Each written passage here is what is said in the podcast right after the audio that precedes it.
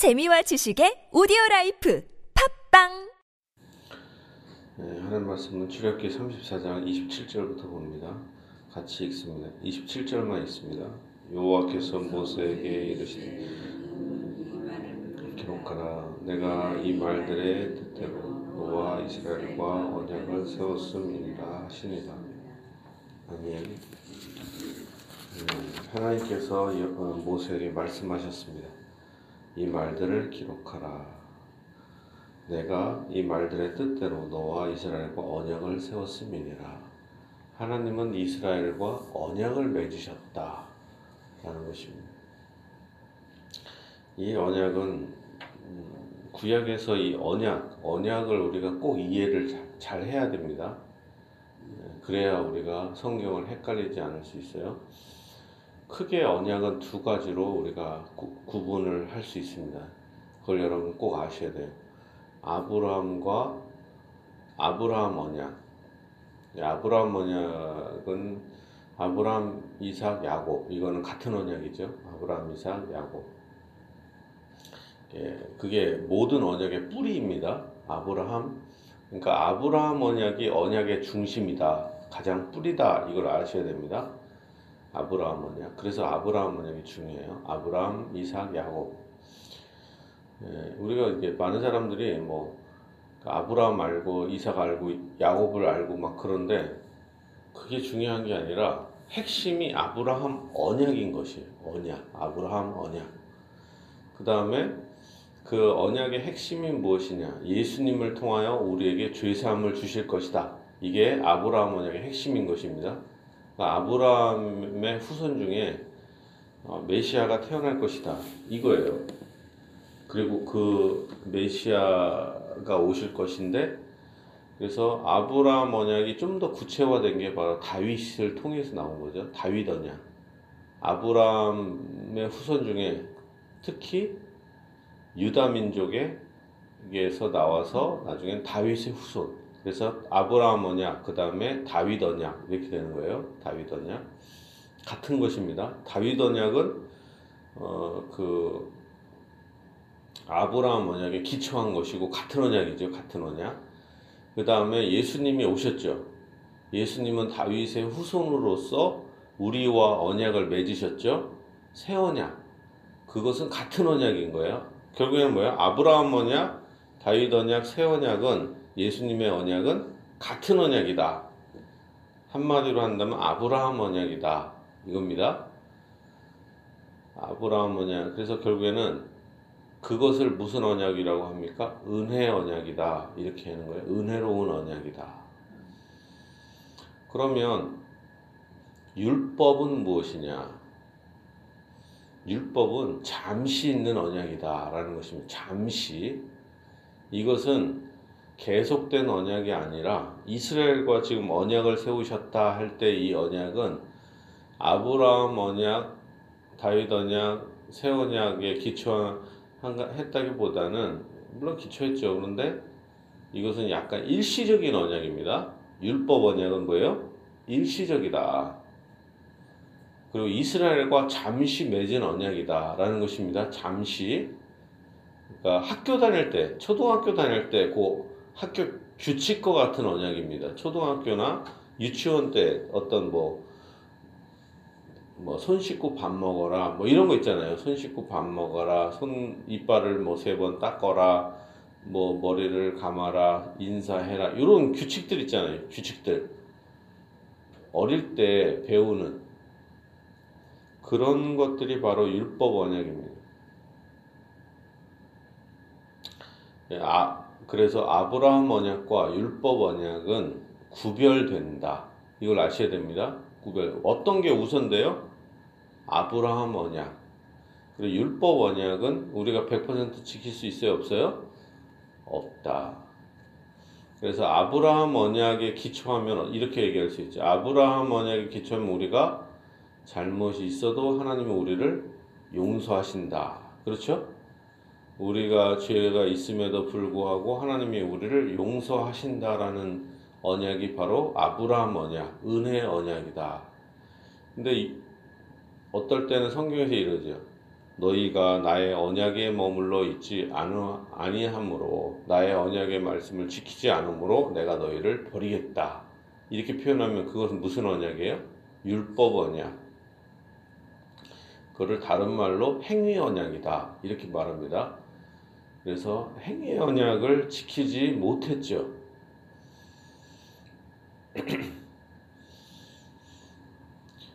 자, 그래서 또 여기서 꼭 아셔야 되는 게 택한 자와 버림받은 자가 있습니다. 하나님께서는 택한 자를 향해서 너희가 비록 행위 언약, 율법 언약을 지키지 못하지만 내가 은혜 언약의 기초에서 너희를 구원하겠다. 이렇게 얘기를 하셔요. 이렇게 얘기하십니다. 그러나 버림받은 자들을 향해서는 어떻게 얘기하십니까?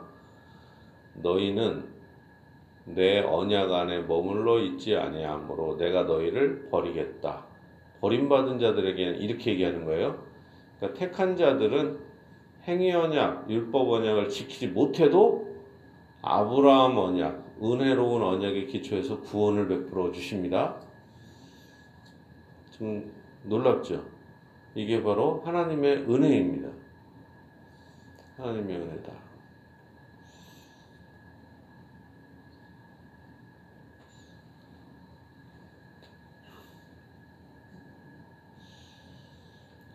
자, 여기서 그래서 성경을 여러분들 읽을 때 꼭 그거를 구별할 수가 있어야 돼요.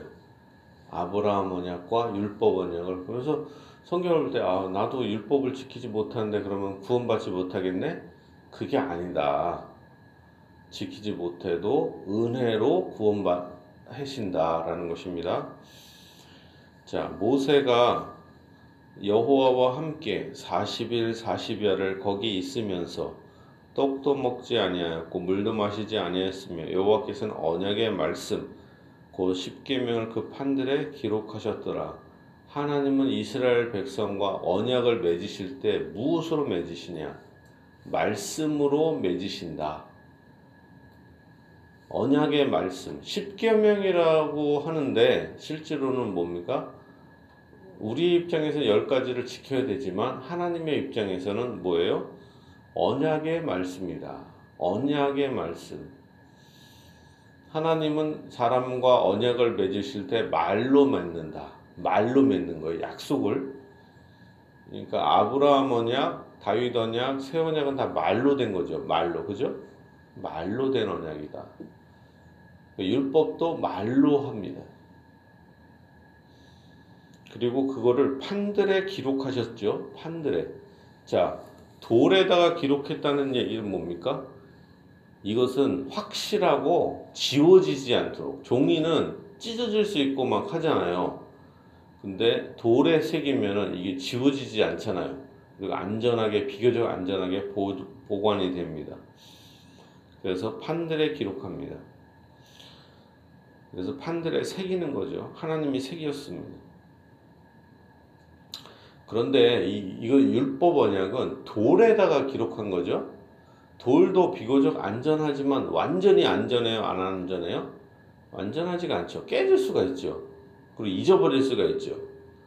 그리고 이 판들을 우리가 지킬 수 있어요? 없어요? 이 십계명을 지키는 사람은 한 명도 없었어요.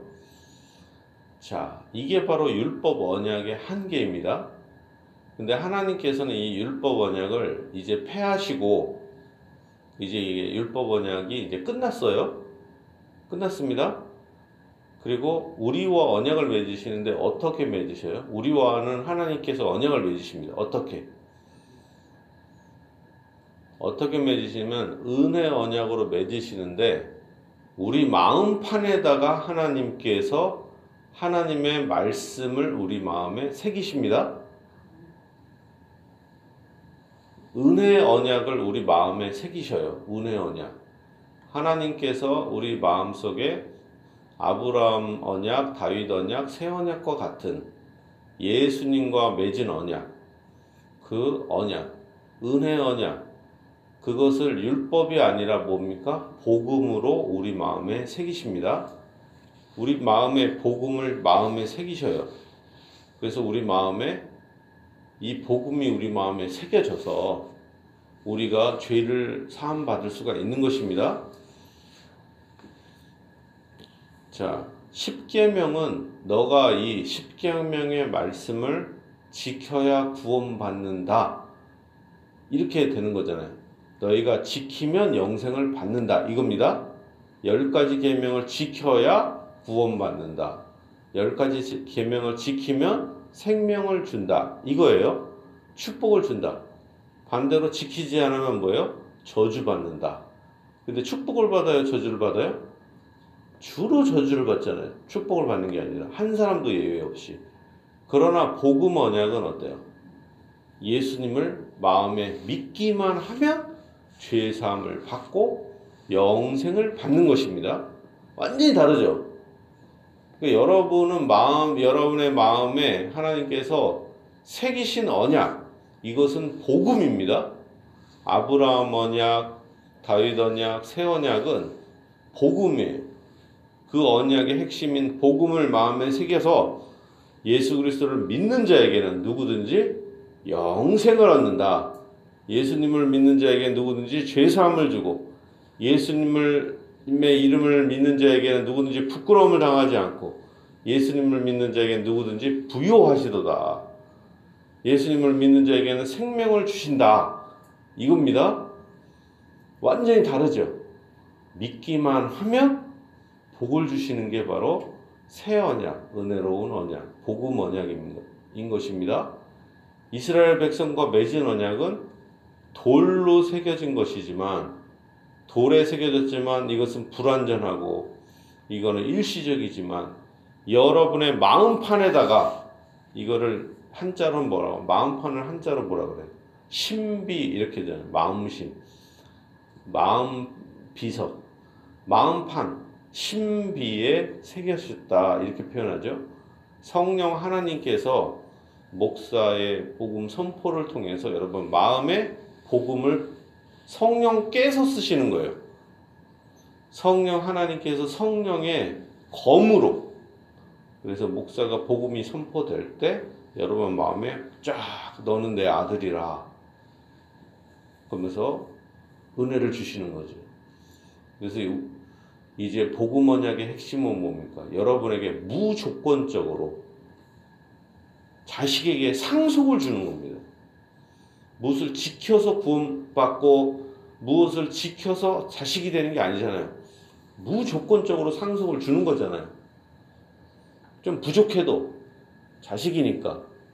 그래서 우리가 뭐요? 상속을 받는다. 상속을 받는다는 건 뭡니까? 누가 죽는 거잖아요.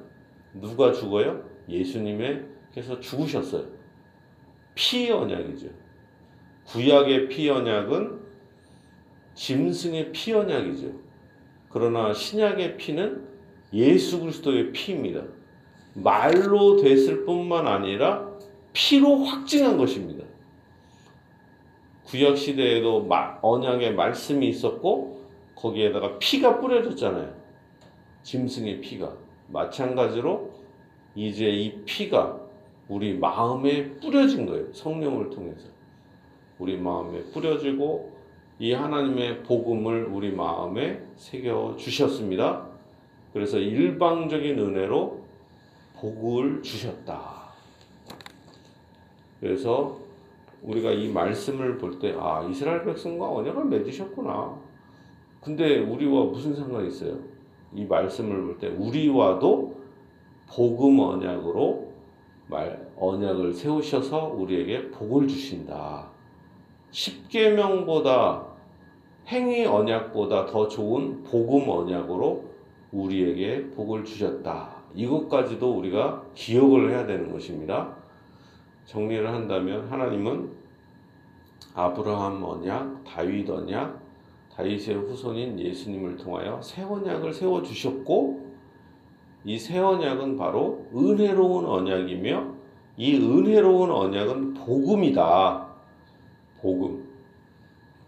그래서 복음 언약이다 할 수 있죠. 이것은 우리 마음에 새겨지는 것입니다. 어떻게 복을 받아요? 듣고 믿음으로 또한 주를 부름으로 복을 받는 거죠.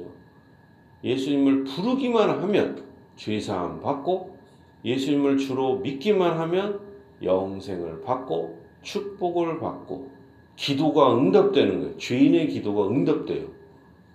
놀랍죠? 축복을 받습니다. 구약 백성들은 이 율법 언약을 맺으셨지만 이 십계명을 지킬 수가 없어서 저주 아래 있게 된 것입니다. 이제 우리는 더 이상 율법 아래 있지 않는다. 비록 지키지 못한다 하더라도 하나님께서는 우리에게 계속되게 은혜를 베풀어 주십니다. 불신자들을 향해서는 하나님께서 너희가 내 언약에 있지 아니하므로 내가 너희를 버리겠다 하지만 여러분들을 향해서는 뭐라고 하십니까? 너희가 율법 언약을 지키지 못하였지만 내가 복음으로 너희를 구원하리라. 이렇게 말씀을 하시는 거예요. 진실로 이 은혜, 복음의 은혜가 여러분의 일생에 함께 하시기를 예수님의 이름으로 축복합니다.